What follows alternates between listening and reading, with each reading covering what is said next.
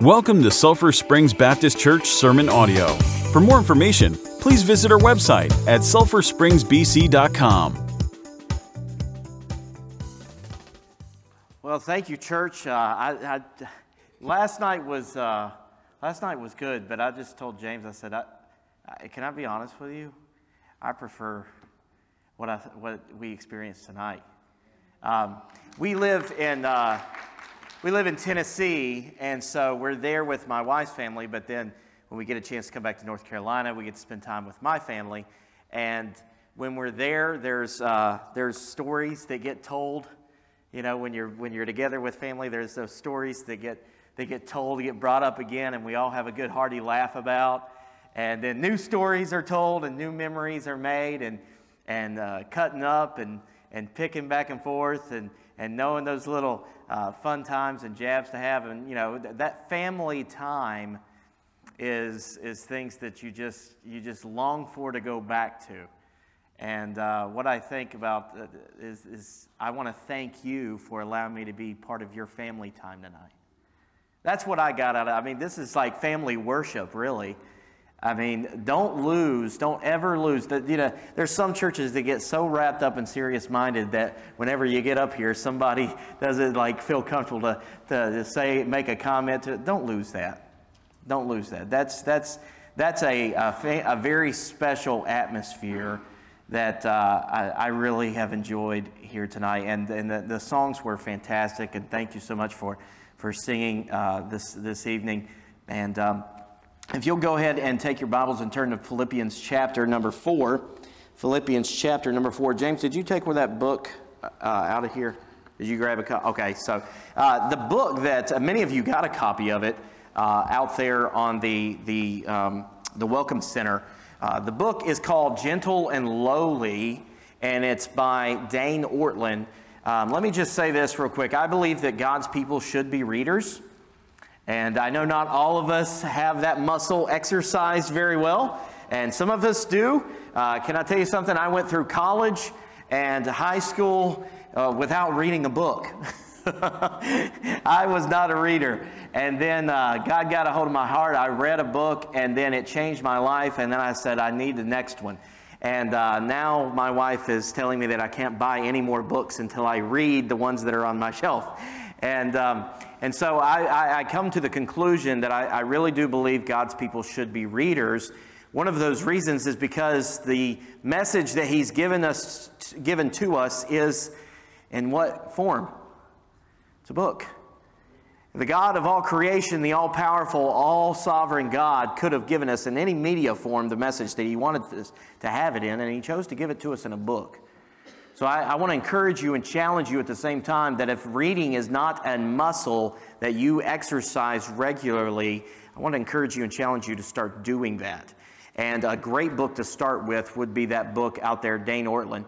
Um, the association that I am uh, getting my, uh, finishing up my certification with, with biblical counseling, the ACBC, um, there is a uh, leading counselor in there that is, is very um, influential in putting out resources. And one of the things that he likes to do is review resources for counselors uh, every year. And he puts out a top 10 list every year of these are the books that you need to be using to help people that come into your office.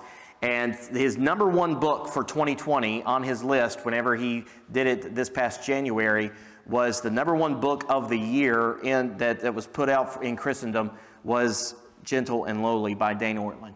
Uh, he really believed that book is, is fantastic. And so I want to encourage you to uh, get it as well. Many of you have already got your copy and uh, read it. And maybe, I don't know if James, if I have the uh, authority to say this, but uh, if you want to take an extra copy and pass it along to somebody that's not here, I'm sure that would be helpful to them as well.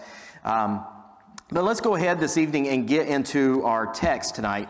We are going to talk about a situation, or we're going to talk about an issue that I believe is probably one of the um, underlying problems for many, uh, and, and sort of one of those seed issues that then develop into many other problems.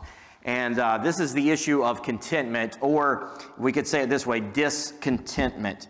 So, what I want to do tonight is first, I want to read our passage, and then, sort of like we did last night, we're going to come back to Philippians throughout the message. But we are going to jump around and go to a couple of verses because I, I really do uh, believe that it's important, not for me just to just quote to you the passage, but that for you to see those verses with your eyes. And, and, and Ethan's up there doing a fantastic job of getting them on the screen as well. Uh, so uh, I may just call out the passage to him and instead of trying to turn it there, just wait for him to put it on there. I'm just joking, man. I'm not going to put that kind of pressure on you.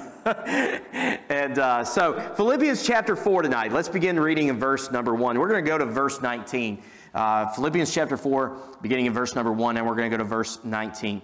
Therefore, my brothers, whom I love and long for, my joy and crown, stand firm thus in the Lord, my beloved. I entreat Euodia and I entreat Syntyche to agree in the Lord. Yes, I ask you also, true companion, help these women who have labored side by side with me in the gospel together with Clement and the rest of my fellow workers, whose names are in the book of life. Rejoice in the Lord always. Again, I will say, rejoice. Let your reasonableness be known to everyone. The Lord is at hand. Do not be anxious about anything but in everything, by prayer and supplication, with thanksgiving, let your requests be made known to God. And the peace of God, which surpasses all understanding, will guard your hearts and your minds in Christ Jesus.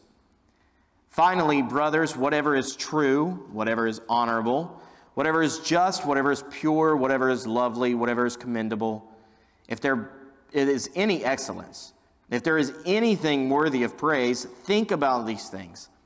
What you have learned and received and heard and seen in me, practice these things, and the God of peace will be with you. I rejoiced in the Lord greatly that now at length you have received, or you have revived your concern for me. You were indeed concerned for me, but you had no opportunity. Now that I am speaking of being in need, for I have learned, in whatever situation I am, to be content. I know how to be brought low, and I know how to abound. In any and every circumstance, I have learned the secret of facing plenty and hunger, abundance and need. I can do all things through him who strengthens me. Yet it was kind of you to share my trouble. And you Philippians yourselves know that in the beginning of the gospel, when I left Macedonia, no church entered into partnership with me in giving and receiving except you only. Even in Thessalonica, you sent me help for my needs once and again. Not that I seek the gift, but I seek the fruit that increases to your credit. I have received full payment and more. I am well supplied, having received from Epaphroditus the gifts you sent a fragrant offering, a sacrifice acceptable and pleasing to God and my God will supply every need of yours according to his riches and glory in Christ Jesus. This passage is uh, really, we could do an entire series on this passage because there's just so much here. I actually uh, used this passage just uh, the other week uh, in a session with someone that was just struggling and, and getting discouraged with what they were going through. And we just walked through it really quickly. There is just so many rich truths from this passage.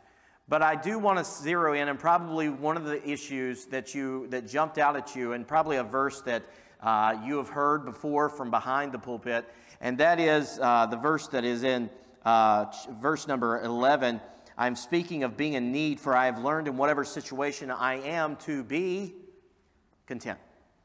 Content. We live in a time where the, our society and our culture is constantly fighting your desire for contentment. Everything that exists out there in, in culture is trying to tell you to be discontent. In fact, the interesting thing is, is uh, uh, this, this idea of social media. Um, I don't know if you've, if you've watched this, but if you have, if you're a parent or a parent of a teenager, I strongly encourage you to watch a documentary that is out on uh, the platform Netflix right now called The Social Dilemma.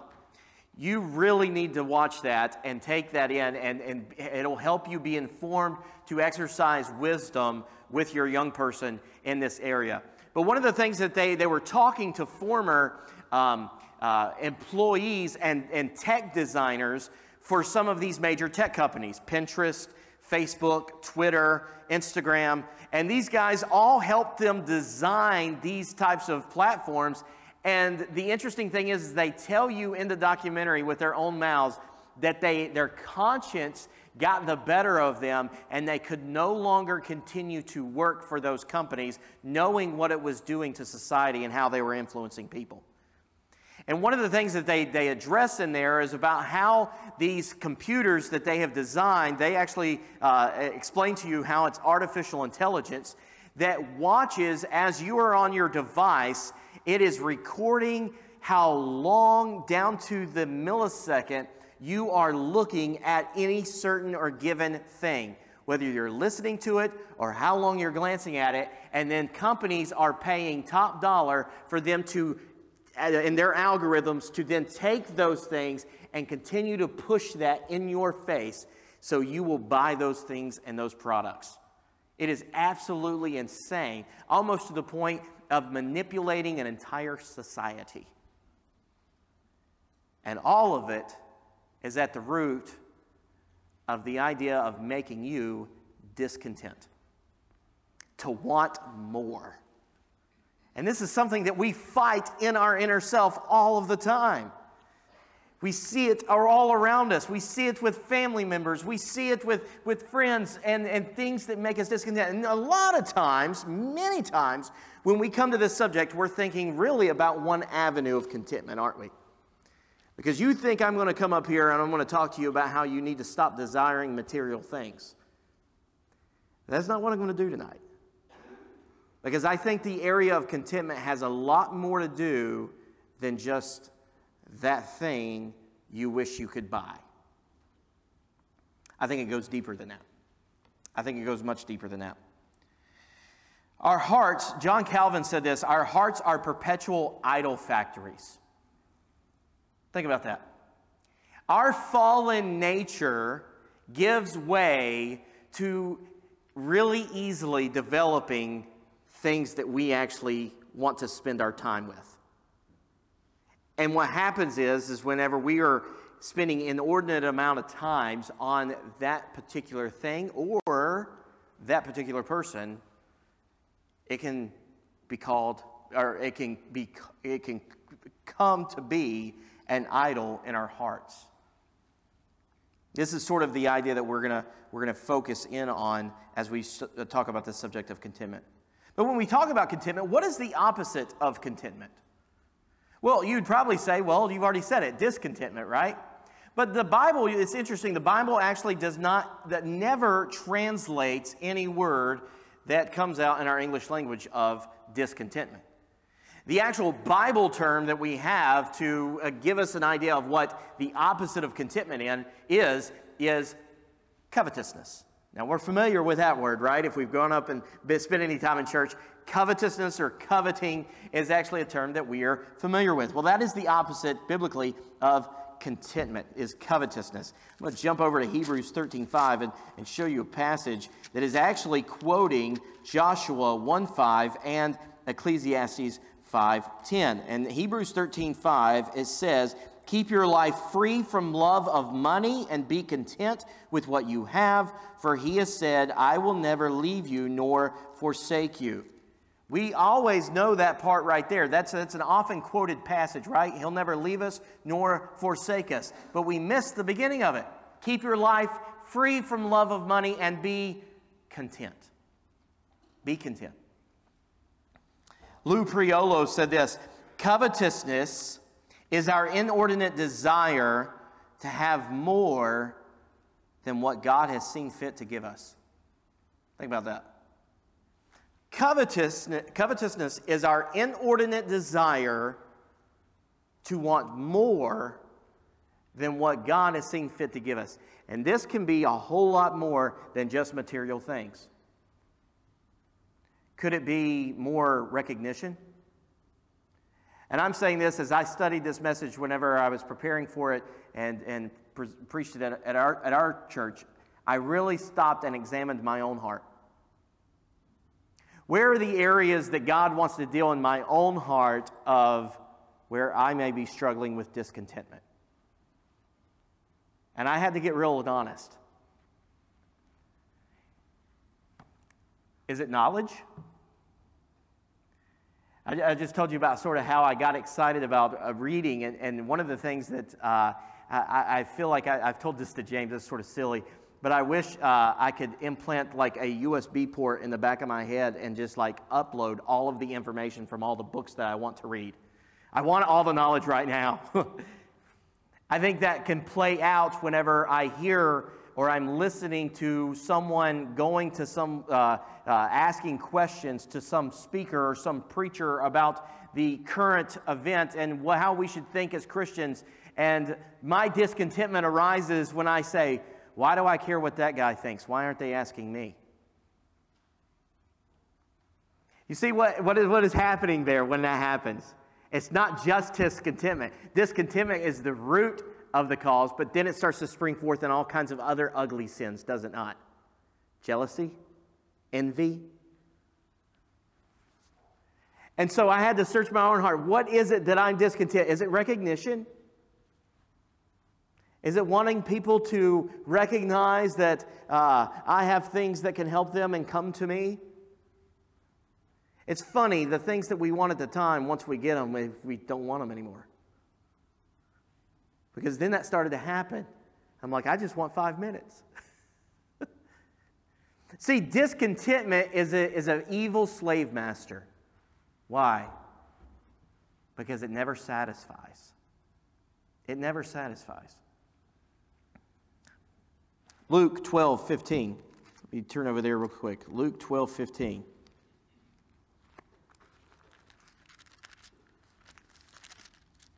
Luke 12, verse number 15. And he said to them, Take care and be on your guard against all covetousness, for one's life does not consist in the abundance of his possessions. Be on guard against all covetousness. Do you think Jesus realized that this was a problem that we all will face in our own hearts? I want to give you seven principles tonight, and I'm going to, I'm going to go quickly because I, I, I did, I, I, cut some things out uh, for sake of time, but I want to give you seven principles tonight to take home for dealing with uh, this area of contentment. The first thing I want to give you tonight is this contentment. Contentment is realizing that God has already provided everything that a person needs to glorify and enjoy Him. Contentment is realizing that God has already provided everything that a person needs to glorify and enjoy Him. I can't remember if I said this on Sunday morning, but what is our purpose? What is our purpose? One of the best things that has been summed up by humans and understanding the purpose of man from the will of God is, is, was, was done in the 1600s through the Westminster Catechism. And it said this the chief end of man, or if we can say it in a way we can understand a little bit better, the entire purpose for your being is to glorify God and enjoy Him forever. Think about that. The purpose for you being here is to glorify God and enjoy Him forever. What does that show? This is one of the problems I think we have in modern day Christendom. We have in evangelical Christianity. It's this that we think, and I think this is, this, is, this is given away to our young people when our young people think this, and this is why they leave church. That to glorify God, it's not fun. Or to glorify God, or to walk with God, or to live for God in our life, that it is not enjoyable. But it's the opposite. Because in truly glorifying God with your life, you enjoy life and you enjoy him forever. 1 Timothy chapter 6 verse 6 says, "But godliness with contentment is great gain." That is true gain. Godliness with contentment, glorifying God and enjoying him forever. There is a pastor, uh, well, he's not, he's, he's retired now, but he used to pastor in Minnesota who's wrote uh, several books uh, throughout his career. His name's John Piper. And one of the first books that he ever wrote was being considered sort of his signature work for his life, and it was called Desiring God in that book, he plays off this idea that the, uh, they, they came up with in the 1600s of, of glorifying God and enjoy Him forever. The chief end of man is to glorify God and enjoy Him forever. And John Piper took that idea and he then he broke it down and, and fleshed it out a little bit more. And he said this He said, God is most glorified in me when I am most satisfied in Him. I, I, highly encourage you to pick that book up, Desiring God by Piper, and, and read that. Because he then takes that principle and begins to flesh it out in every chapter of the book how God is most glorified in me when I'm most satisfied in Him. And this goes back, can I, can I say this? This goes back to what we were talking about Sunday morning. That in order to be satisfied in God, you have to know God. And you have to know him how he has revealed himself through his word. Contentment, then, is realizing that God has already provided everything that a person needs to glorify him and enjoy him. Do we realize that? Better yet, do we believe that? Because, watch this. If God's purpose for your life is to glorify Him and enjoy Him, do you not think that He would provide you with everything you need to accomplish that? To accomplish glorifying Him and enjoying Him. Priolo says this again if you are content, you have, by God's grace, the inner resources to face living without those outward things that others depend on for their happiness. Think about that. If you are content, you have already, by God's grace, the inner resources to face living without those things that others depend on for their happiness. I guess here's the uh, uh, $64,000 question tonight What is it in your heart have you elevated to the stature that if you don't have it, you're not happy? 2 Corinthians 9 8 says, And God is able to make all grace abound to you, so that having all sufficiency in all things at all times, you may abound in every good work. What is that saying? I've given you everything you need to accomplish what you need. You have it. So, what are the inner resources? I'm going to go through these really quickly, all right? So, the first one is He's given you the Holy Spirit. If you're taking notes, just write these references down. We'll move on for the sake of time instead of looking every single one of them up tonight. The Holy Spirit. He's given you the Holy Spirit inside of you at conversion. Ephesians 3.16. The internalized Word of God in Ephesians 6.17. Faith in the living sovereign God in Ephesians 6.16 prayer in Ephesians 16, 6.18. If you know your Bibles, you know that those passages, all of those passages right there are, are what we classify as what? The armor of God. Those are the resources he's given you already. Truth and wisdom, as, we, as given to us in Colossians 2, 3. A thankful heart, Philippians 4, 6 through 7. Hope, Romans 15, 13. I was, I was uh, James allowed me to have a room here at the church today uh, so I could uh, do a counseling session with um, a lady that I'm working through, and um, someone who uh, has really experienced quite a bit of abuse in her life, and um, has has gone through a lot of scripture. We've gone through a lot of things. We've worked through some things already, and uh, but she was coming up on a, on, a, on two weeks where just discouragement has hit and she asked me the question Is there hope that I'm going to get past this? These memories that keep coming up that flood my mind of all of these things that have been done to me. And she said, It's just been a hard two weeks. And she asked this question. Listen, I, I appreciate the scriptures that we've been going over, but she said, Is there hope that this is going to end? Because for her, it was, it's, it's getting almost unbearable. And so I, I just I said, I'm going to answer you as honest as I can. What we're working through has nothing to do with trying to erase or forget what has happened to you. It's not about that. In fact, most of the efforts by people to get through the suffering or abuse or pain that they've gone through all has to do with trying to erase and forget it. The, the, the common method is, is one that many of you are probably familiar with, with either loved ones that's been through it or maybe in your past, which is substance abuse, right? They try to drown out the pain and forget it. There actually is an official way that they try to do this. Uh, I had to study this aspect of it, and I, will tell you at the, at the front end, I'm extremely appalled by it.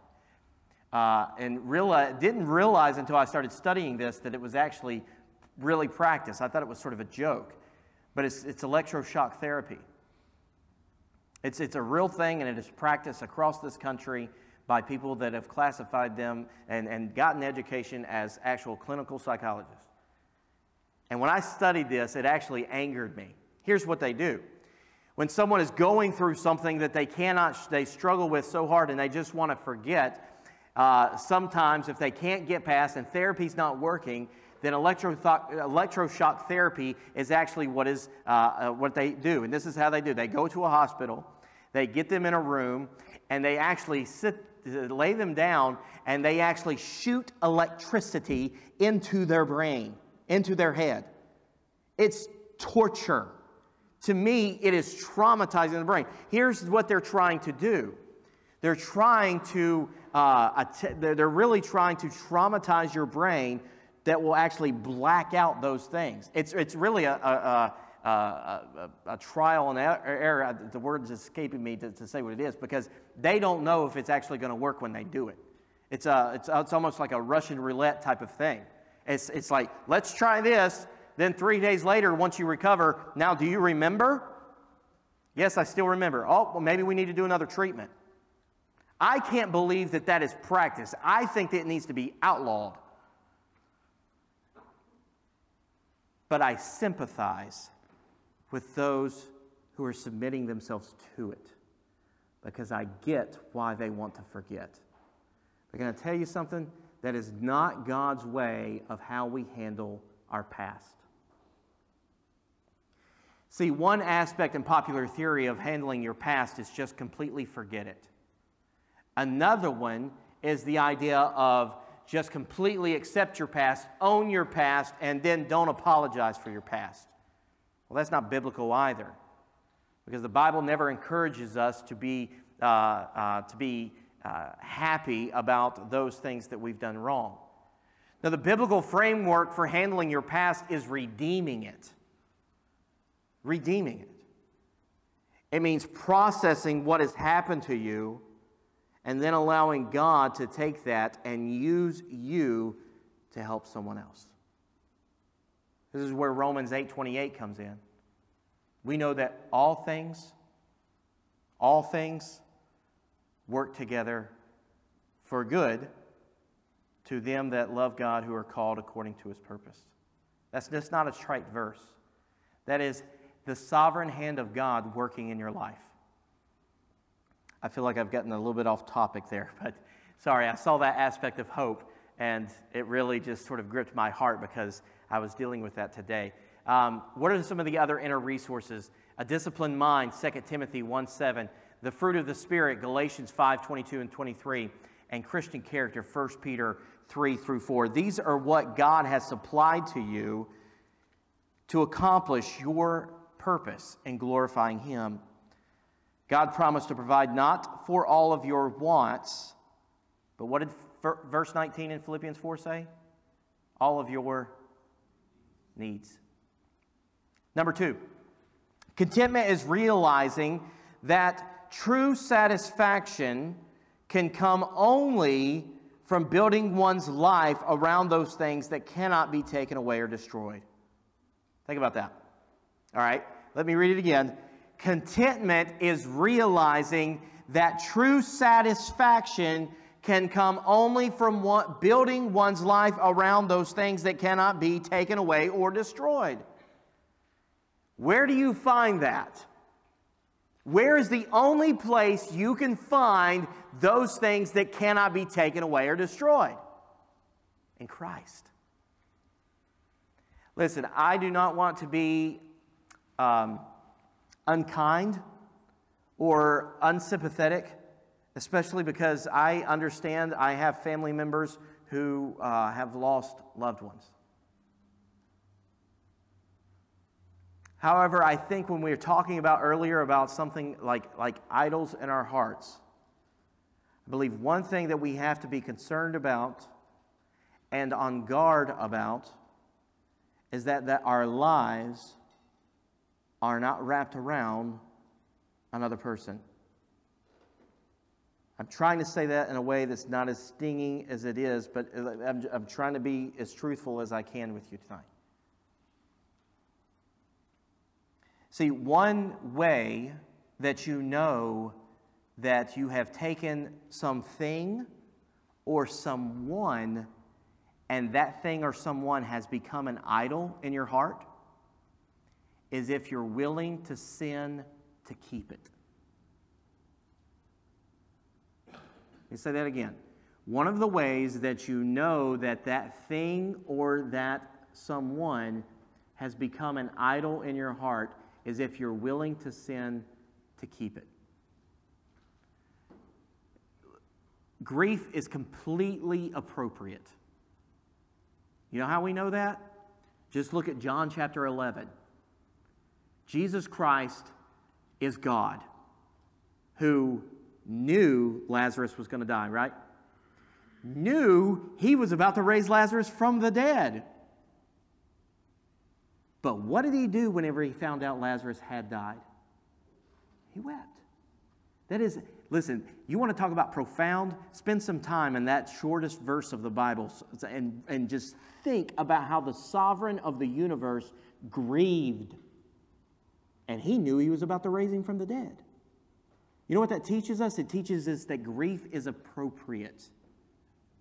However, devastation is not.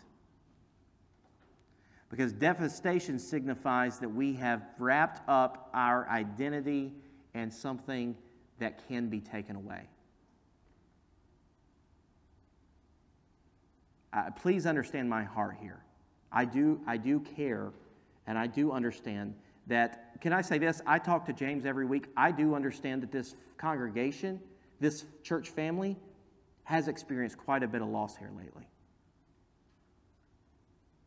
But we have to be very careful and on guard with where our hearts are at as it concerns with even others. I had a lengthy quote that I was going to read to you by Thomas Watson, who was a Puritan. And he talked about this, and he actually was very much more pointed than I was in talking about how the loss of a child can really derail someone. And it, it almost seems cold and very unkind until you realize they were living in a time when Thomas Watson wrote that quote, they did not have the medical advances that we have today. You're talking about a people who face loss every day. How many of you have ever heard of the name Matthew Henry? Matthew Henry.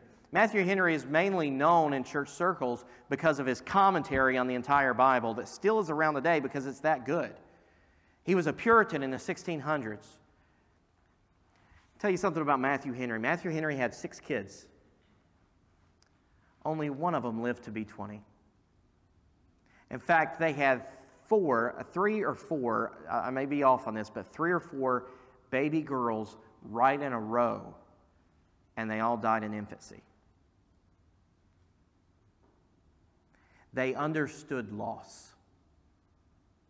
And you know why they understood? And this is what it drove them to. Some of the most amazing counsel you can get is picking up some Puritan writings because these people needed a faith that was real because they were going through it. I need to move quicker. To put more stock in, or to seek pleasure in, or to put more confidence in, or to place more value on temporal things than internal ones is to set oneself up for tremendous dissatisfaction, if not utter de- devastation, if those things are taken away or destroyed. Number three, contentment is delighting in God more than in anything else. Contentment is delighting in God more than in anything else. Psalm 37 4 says, Delight yourself in the Lord, and he will give you the desires of your heart. This is not a give or take. This is not a try to use God as my genie to get what I want. You know what this is? When you're delighting yourself in the Lord, your desires become in line with his desires. And when your desires are in line with his desires, He'll give you those desires. The problem comes is that most of the time, our desires are our desires, and they're not in line with His because we're not even thinking about delighting ourselves in God. So, contentment is delighting in God more than anything else. Can I say this? It is not wrong to find happiness in other things. It's not wrong. I enjoy football. I enjoy football. Me and James, that's one of the things we really have in common. We love football. I told him last month, I was like, man, I am ready for some football. It's give us some football to watch and just enjoy. I like football. I like good food. I like barbecue. Can I tell you one of the things that I was excited about coming to North Carolina because I grew up here was you guys know how to do barbecue and you know how to do a cheeseburger. Man, in Tennessee, they don't know anything about putting coleslaw and chili on a cheeseburger. And it's a shame. It really is. I enjoy good food. I enjoy having a good time with my family and my kids. I enjoy laughing. I, I listen, I, I like superheroes. I like Marvel. I like DC. I like watching, sitting down with my kids and watching a good comic book movie and, and something like We love that kind of stuff. My kids, I love watching my kids get excited about the, you know, they're, they're trying to do a farm on our little acre of land and they got chickens and all this stuff. And, and I like seeing them get excited about the animals. And, and they're, they're trying to get me to get them a snake right now. And not going to enjoy that. Uh, not gonna, that's not going to happen. But I, I, there are things, listen, it is not wrong to enjoy things. We all have things that we may consider a hobby or things we enjoy doing with our time. That's not wrong. In fact, God gave us, and Timothy says that he gave us all things richly to enjoy. It is actually, can I say this? And I'm not being blasphemous here. Enjoying those things that God has supplied us in this world is a form of worship. Okay? We can glorify God in enjoying those things. Now, watch this. It is not wrong to find happiness in other things. The problem is when we either seek happiness from things God forbids or seek happiness in things God allows. That's where it messes up. That's where the imbalance happens. Are you seeking your happiness through that thing? I just said, I, I love spending time with my kids. I love enjoying their time. I love them. I love watching them laugh.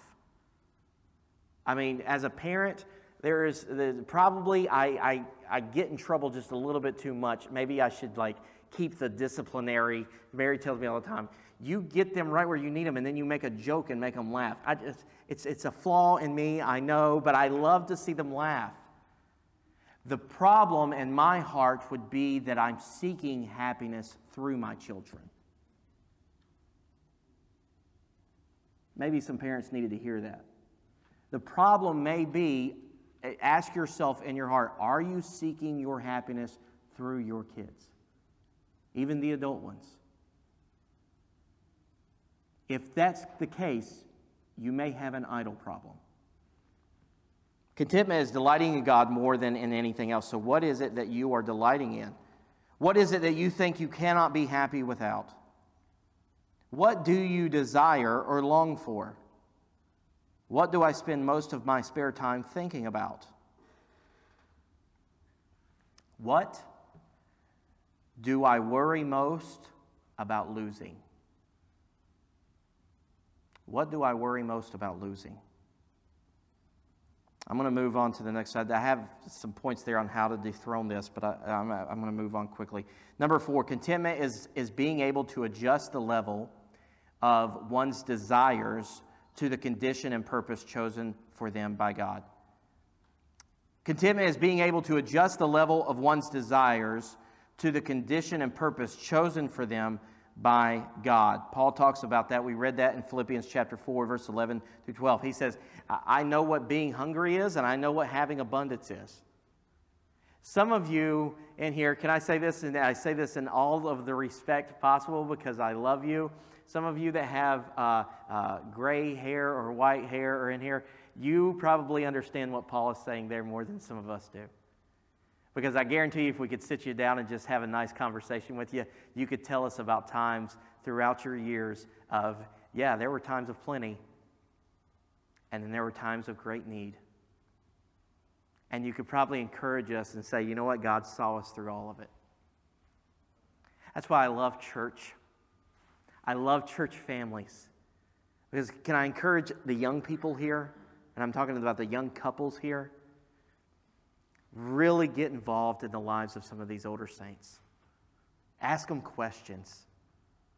Not just how was your week or you know, you say, "Well, I don't have anything in common. We totally do two totally different things." No, you got a lot in common. You went through life. You're going through life. They've been there. Ask them how they handled things. Ask them if they could give you two lessons, two things that in their years and they're still married that would be helpful for you. This is the beauty of a church is that you have all of this life experience together and grow together. Through this, I believe that you can learn some contentment. The next two points that we have come actually straight from Jeremiah Burroughs, who was a Puritan. He wrote in about 400 years ago a book called The Rare Jewel of Christian Contentment. And I want to read these to you. The, number five Contentment is willingly submitting to and delighting in God's wise and loving disposal in every condition of life. That's hard. That's, that's Job Christianity right there, right? Job lost everything in an instant his kids, his business, his enterprise, his possessions. And what, was he, what did he say? The Lord gives, and the Lord takes away. Blessed be the name of the Lord. We know the verse because we've heard it a hundred times. But there's a difference between knowing those words and believing those words in your heart whenever loss hits. And maybe we need to meditate on that and believe that.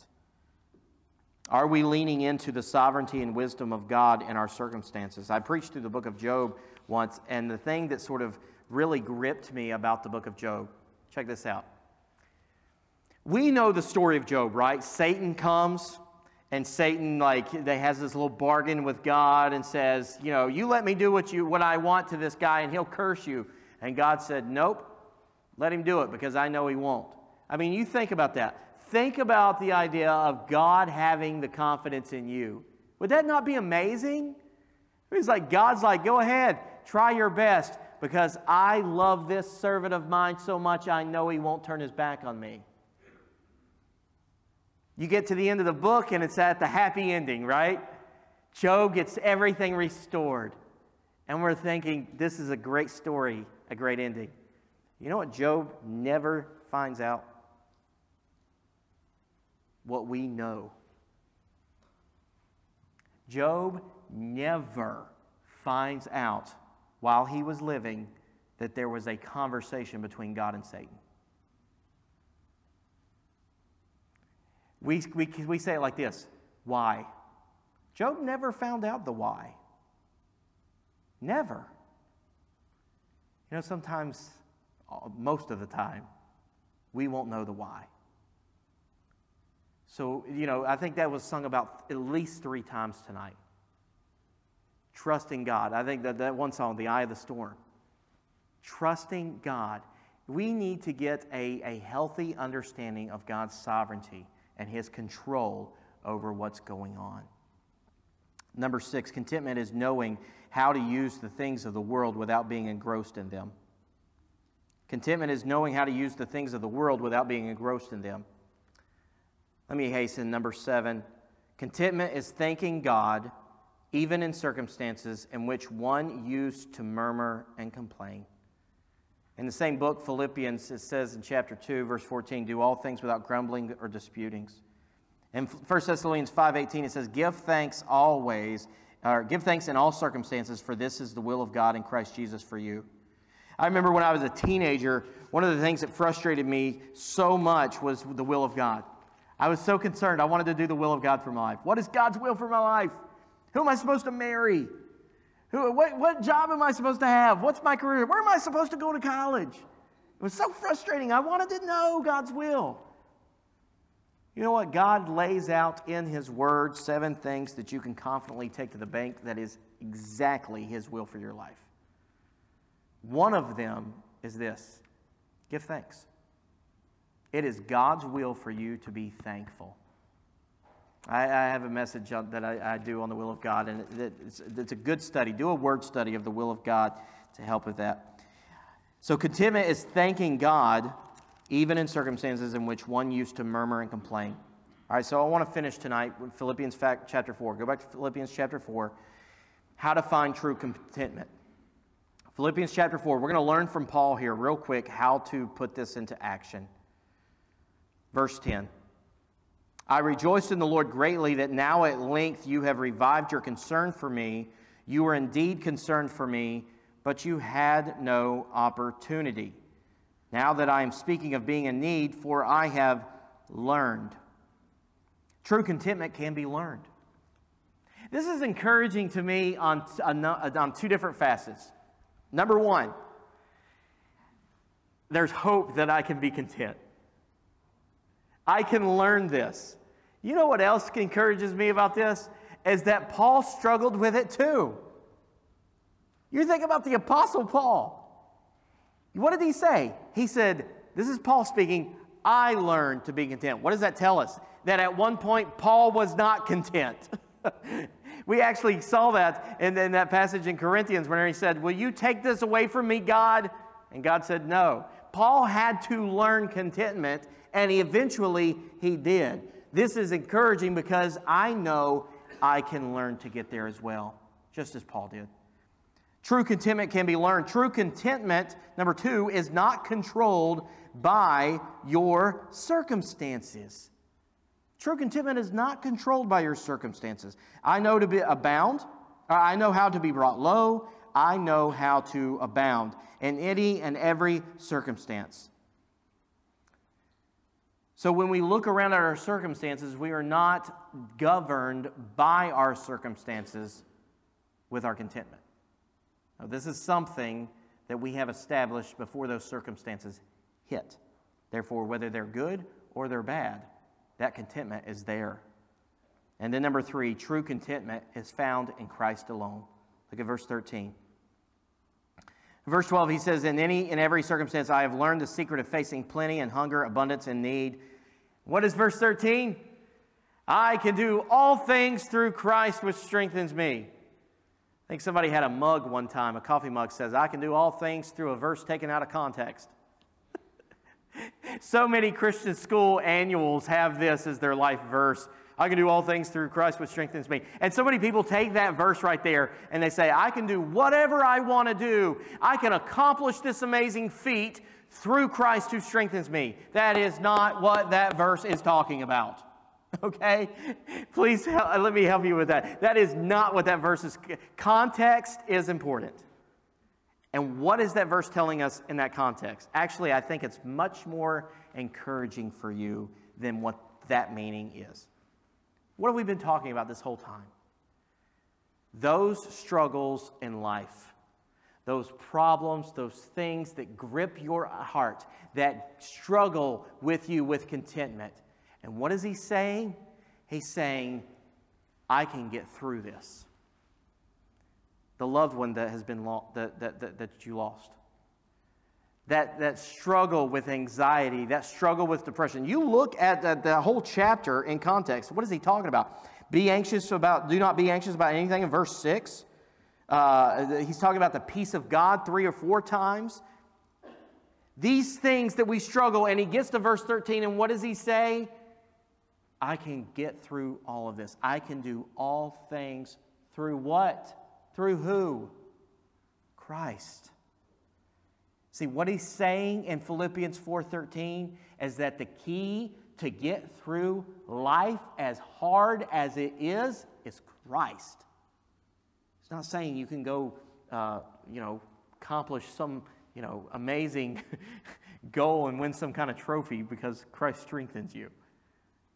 That's not what it's saying. It's saying, no, I've equipped you with everything you need to live this life in me. Rebecca Makatansky is a biblical counselor. She wrote this When we walk through our days in Christ's strength instead of our own, we learn contentment and are able to enjoy life's summers and endure life's winters with patience and joy. So, I guess if I can encourage you with anything tonight, it's this learn contentment.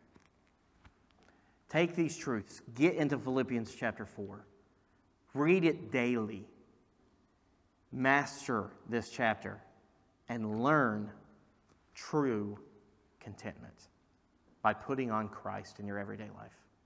Let's pray.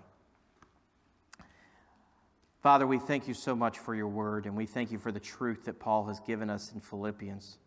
We thank you for all the, the many things that you have blessed us with. And Father, we thank you for your almighty hand and control that you have. Even in those things that we don't understand, we don't see the end. We don't see because it's clouded by so much of a weight or a storm that is going on in our life at the time. Father, help us not to get distracted but help us to find our peace in your glory, in your control, in your sovereign hand as you are leading our life. And in that, we will learn contentment. Father, we love you and we give you praise in Jesus' name. Amen.